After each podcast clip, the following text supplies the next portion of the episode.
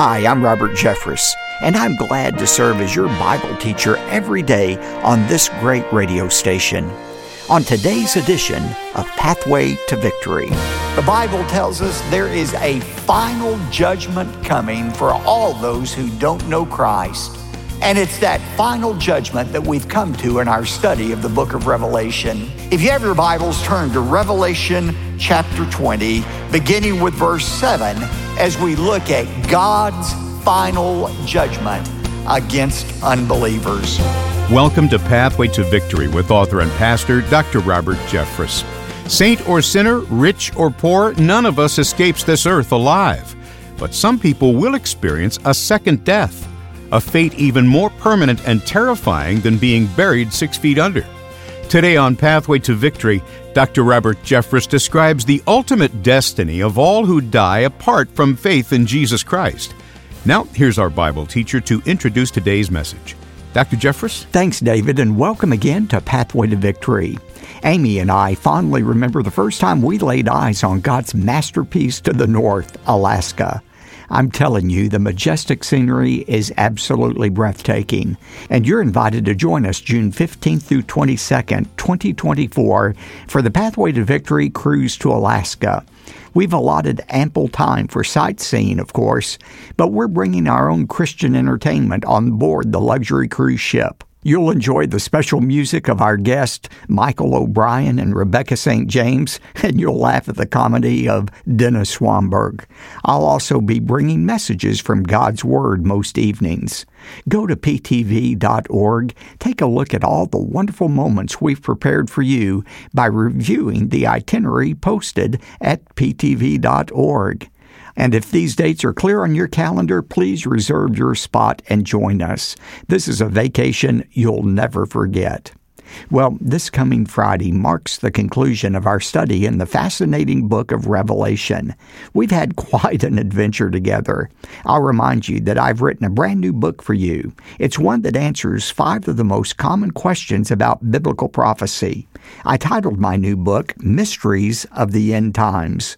If you love the topic of prophecy, and if you're curious to close the gap on some of your understanding, this book is for you. And when you give a generous gift to support the ministry of Pathway to Victory, I'm pleased to expedite a copy to your home. But please get in touch with us right away while there's still time. We're in the final stretch of Revelation, and today we're looking at the 20th chapter. Turn there with me as I present a sobering message about the final judgment. In 1992, Robert Alton Harris, a man convicted of murder in California, was finally executed. He had spent 14 years on death row before his execution. Why so long? Well, an endless series of appeals and stays kept the sentence from being executed. Finally, the prisoner was executed 14 years after the crime. You know, there are many weaknesses in our judicial system, but perhaps the greatest one is this. There is no such thing as a swift and certain judgment for those who are guilty. The mistake we make, though, is assuming that God's justice is just as arbitrary as our justice system is. We get the idea that sure, God wished everybody would come to know Christ as Savior. I know God has said those who die without Christ are going to hell, but perhaps just maybe at the final moment, God will pronounce a pardon for everyone and welcome everyone into heaven. But God is not like we are. The Bible tells us there is a final judgment coming for all those who don't know Christ without any promise of pardon or parole. And it's that final judgment that we've come to in our study of the book of Revelation. John describes the final judgment of the unsaved in one of the most terrifying passages of all the Bible. John describes a curious happening that occurs at the end of the millennium. If you have your Bibles, turn to Revelation chapter 20, beginning with verse 7. And when the thousand years are completed, Satan will be released from prison. In fact, verse 3 says he must be released after the thousand years. Why? To lead one final rebellion. Look at verse 8. Who are the participants in this rebellion? Satan will come out to deceive the nations which are in the four corners of the earth, Gog and Magog to gather them together for the war, the number of them is like the sand of the seashore. Now, the terms Gog and Magog, sometimes in the Bible, refer to specific nations, but here it's just a generic reference showing that there will be people from every nation of the world who will choose to rebel against God. This is the final rebellion of man against God. Now, Remember, this happens at the end of the millennium. So the natural question is who is it at the end of the millennium that would choose to rebel against God and follow Satan? Well, the answer to that is found when you understand there are two different groups of believers who enter the millennium. One group is going to be people like us who have already received their resurrection bodies. We received it either at the rapture of the church, or if you're saved during the tribulation and you're martyred, um, uh, you'll receive it at the second coming of Christ. But there'll be a whole group of us who are in our resurrection bodies. But the second group of people who enter the millennium are those who enter into their natural bodies. These are people who were saved during the tribulation. They weren't martyred, they survived the tribulation with their faith intact and their bodies intact. God doesn't kill them at the end of the uh, tribulation. They enter their enter the millennium in their natural bodies. And so there'll be two groups. And it is those Christians in their natural bodies who do what people do in their natural bodies. They get married, they procreate, they have children. And so there will be people born during the millennium. And it's these people born during that thousand year period of time will have to face the decision we all face, and that is whether or not to follow God or Satan. And strangely, there will be some people born during the millennium who will actually choose, after experiencing the rule of Christ, the perfect rule of Christ, they will choose to follow Satan in that final rebellion. The only explanation for those who rebel against God are going to be the children of those who are born during the millennium. Look at the result of this rebellion. Verse 9, and they came up on the broad plain of the earth and surrounded the camp of the saints in the beloved city and fire came down from heaven and devoured them. They are judged in an instant because of their rebellion against God. And then notice in verse 10 the judgment of Satan. And the devil who deceived them was thrown into the lake of fire, where the beast and the false prophet are also, and they will be tormented day and night forever and ever. The beast and the false prophet had been put into the lake of fire a thousand years before this occurs. A thousand years after they have been placed in the lake of fire and Satan is put there, John says it's the same place where the beast and false prophet are, not where they were. It's where they are. They continue to live in that lake of fire a thousand years later, and they will be tormented there day and night forever and ever and ever. And as we'll see in a moment, that is going to be the same place where non Christians spend eternity.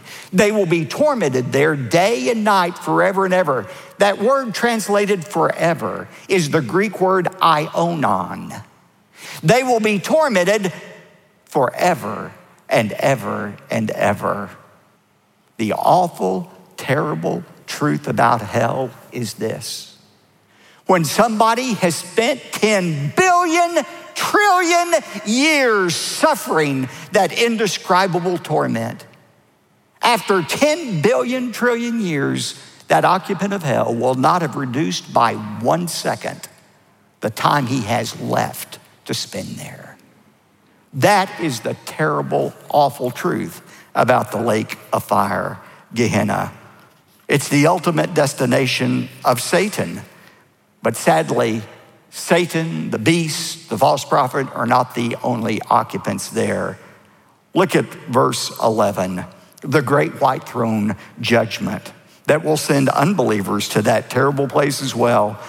Chapter 20, verse 11, John says, Then I saw a great white throne and him who sat upon it, from whose presence earth and heaven fled away, and no place was found for them. You know, there are many references to the throne of God in the book of Revelation. We see 30 references. Remember in chapter 4, uh, the rainbow that surrounded the throne, the 24 elders, the church. We saw the lightning flashes signaling God's judgment, the rainbow symbolizing the promises of God. That was the throne of God, but this is a different throne. It's a single solitary throne suspended in outer space. The earth the heavens have passed away. They've already been destroyed by this time after Satan's final rebellion. And John says, And I saw him who sat upon the throne. The one who sat upon the throne was not God the Father, it is Jesus Christ the Son.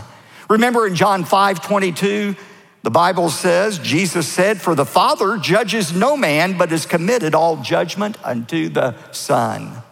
Have you ever heard people say, Well, I don't believe in a Jesus who would judge people? Or you don't believe in the Jesus of the Bible. Jesus is going to preside over this final great white throne judgment. In Acts 17 31, Luke says, God has fixed a day in which he will judge the world in righteousness through a man he has appointed, and that man is Christ Jesus. Who are the subjects of this great white throne judgment? Look at verse 12 and verse 13. And I saw the dead, the great and the small, standing before the throne. And the sea gave up the dead which were in it, and earth, uh, death, and Hades gave up the dead which were in them, and they were judged, every one of them, according to their deeds. And by the way, will you notice this reference here? I saw the great and the small. Doesn't matter who you are, the president or a prostitute, the governor or a gunman, the mayor or a murderer, it doesn't matter to God. There, he is no respecter of persons. Anyone who dies apart from faith in Jesus Christ will be the subject of this great white throne judgment. And what is the basis of the judgment? Verse 12. And the books were opened. And another book was opened, which is the book of life. And the dead, the unsaved that is, were judged from the things which were written in the books according to their deeds. Then death and Hades were thrown into the lake of fire. This is the second death, the lake of fire. They are judged according to the books. Now, please stay with me on this. So important you understand this. Did you know God keeps two sets of books, so to speak? There are the books, and there is the book. The book is the Lamb's book of life that records the name of everyone who's ever trusted in Christ as Savior. We saw it in chapter 3. The names in that book were written down before the foundation of the world. That's the book of life. But it says the unsaved were judged according to the books, that is, according to their deeds. Why are non Christians judged by their works? Two reasons. First of all, because they've chosen to be judged by their works. The unbeliever is somebody who said, I don't need that gift of forgiveness that Christ offers. I don't need his grace. If he died for my sins, he needn't have bothered, as Ted Turner once said. If a few girlfriends and a few drinks are going to send you to hell, so be it, the great billionaire said. That's what the unbeliever says. I don't need the grace of God. I'll, I'll roll the dice. I'm good enough to get into heaven. God says, fine, we'll judge you just like you want to be judged by your works. The only problem with that is the standard of our works is not other people, it's Jesus Christ Himself. He's the standard by which everybody is judged. And unless your righteousness meets His righteousness, you fall short. The reason unsaved, the unsaved are judged by their works is because they've chosen to be. The second reason is their works will determine the kind of hell that they experience. I bet you haven't heard this before. We've already seen there are degrees of heaven. After we're saved, what kind of life we lead determines the kind of heaven that we experience. We've talked at length about rewards in heaven, but did you know there are degrees of hell as well? And that's why unbelievers will be judged by their works to discover what kind of hell they will experience. You say, Pastor, you've gone off the deep end. We knew it was going to happen sometime. You've gone off the deep end. Where do you find degrees of hell in the Bible? Well, one place is in the Gospel of Luke. Jesus talked about it. Do you remember the story he told about uh, the slave who was judged by his master? This is one of the most interesting and frequently overlooked passages in the Bible. Luke 12, verses 47 to 48. Jesus said, And that slave who knew his master's will and did not get ready or act in according with that will will receive many lashes. But the one who did not know it and committed deeds worthy of a flogging will receive but a few lashes. From everyone who has been given much, much will be required. And to whom they entrusted much of him, they will ask all the more. Jesus said, A slave who knows exactly what the master wants him to do, but decides not to do it, he's worthy of severe punishment, many lashes. But the one who disobeys the master's will, but never really had knowledge of that will, he'll receive a few lashes. In other words, the judgment will be based on how much knowledge he had. Now, both receive lashes, some receive more than others. Now, don't misinterpret this. The least degree of hell is still going to be horrible. Every unbeliever is sent to the lake of fire, but there are degrees of hell based on the revelation, the knowledge we have. By the way, that means every one of you sitting here today, every one of you watching on television, you are without excuse. Much is required of you because you have heard the true gospel of Jesus Christ. That's the basis of our judgment. The unbelievers will be judged according to their works. And what is the result of that judgment? Look at this, verse 15. And if anyone's name was not written in the book of the life, he was thrown into the lake of fire. Jesus called this place Gehenna, the valley of Hinnom. Those of you who have been to Israel, you've been there before, no doubt. You know it's located outside the walls of Jerusalem. It was a garbage dump for Jerusalem for many, many years. It was a place the sewage, the refuse would be dumped. It was a place where criminals' bodies, after they were crucified or executed, would have been left to decay. In the Old Testament times, that same valley was the site where Israelites, following the pagan god Moloch, would burn their infant children alive. It was a horrible place. In fact, Jesus described it as a place just like Gehenna, hell, of weeping and wailing and of gnashing of teeth. There was no more cursed place than Gehenna. And it is that place, Jesus said, that best describes the endless, eternal weeping and wailing and gnashing of teeth that awaits those who die without Christ. And listen to me, ladies and gentlemen, it is that place that Jesus died to save you from.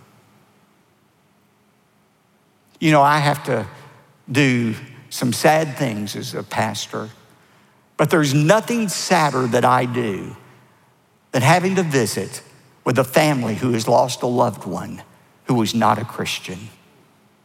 Because, in all integrity, all honesty, I have absolutely no hope to offer them about their loved one because there is no hope for their loved one. They have died apart from Christ. Why would anyone reject the grace of Jesus Christ?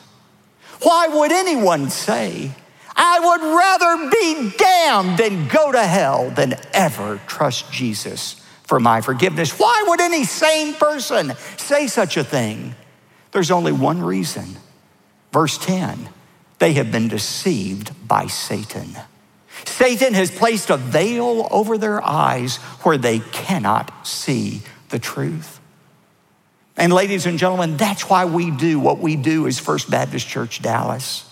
That's why we pray. That's why we preach. That's why we witness. That's why we sacrifice our money. That's why we build these buildings, all so that people might come to know Christ as Savior and be saved from that horrible, horrible future that awaits those who die without Christ. Have you taken advantage of that gift of salvation? Have you done it yet? Let me tell you, there is no hope for Satan. There has been no provision for his forgiveness or salvation. His destination is certain.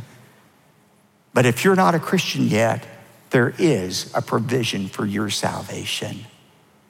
Right now is the time to change your eternal destiny. Can I share a personal word with you? I've preached this passage over the last 40 years many, many times, but I've never had this experience before. I was preparing the message in my study this week, and at one point, I was so overwhelmed by what I was reading and thinking about and preparing to share for you that I shut my Bible and I knelt down by my chair and I said, God, I don't want to go to hell. Please, Lord, save me from this terrible, terrible place. I believe Jesus is my only hope, and I'm trusting in Him to save me, forgive me, to save me from that judgment I know I deserve. Save me, dear Lord, please save me. You may say, Well, Pastor, I thought you told us you did that when you were five years old. Why would you do that again? Because I want to be sure. I want to be absolutely sure that I want to be in that place called heaven. Regardless of what I've done or haven't done in the past, I want to know right now that I've done what the Bible says I must do to be saved. Are you sure?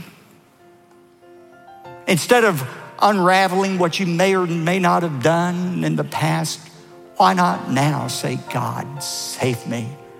Save me, forgive me, usher me into your presence that day that I die so that I can be with you forever and ever and ever. The Bible promises whoever calls on the name of the Lord shall be saved. Over the years, I've found that Christians are often intimidated by the book of Revelation. The sensational imagery John uses feels foreign to us.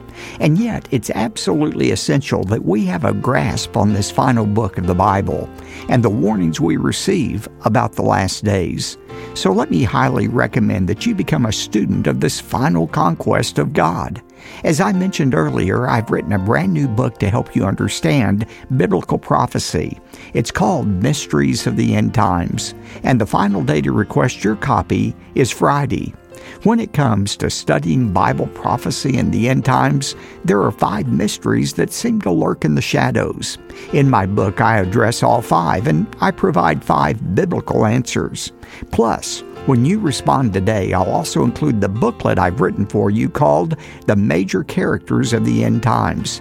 It's sometimes difficult to keep track of all the imagery in Revelation.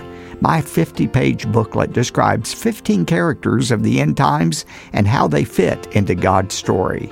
In the last couple of weeks, we've been pleased to send thousands and thousands of copies to our listeners all across the country. So, while supplies last, I'm pleased to send you a copy of the major characters of the end times. Now, let me recap today's special offer.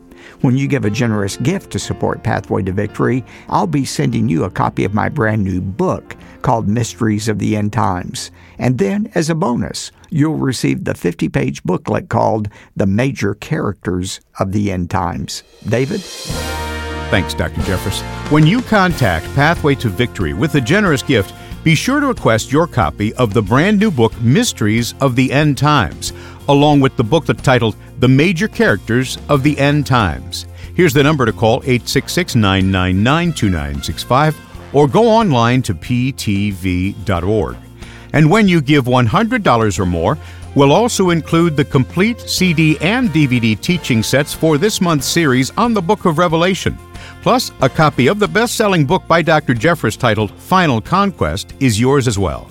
This offer will end soon, so be sure to get in touch right away. Call 866 999 2965 or go to ptv.org. You could also write to P.O. Box 223 609, Dallas, Texas 75222. Again, that's P.O. Box 223 609, Dallas, Texas 75222. I'm David J. Mullins. When Jesus ascended into heaven, he promised that he was going to prepare a place for those who put their faith in him. And tomorrow, Dr. Jeffress will teach from a wonderful passage that describes the glories of heaven. Join us for a fascinating message Wednesday on Pathway to Victory. Pathway to Victory with Dr. Robert Jeffress comes from the pulpit of the First Baptist Church of Dallas, Texas.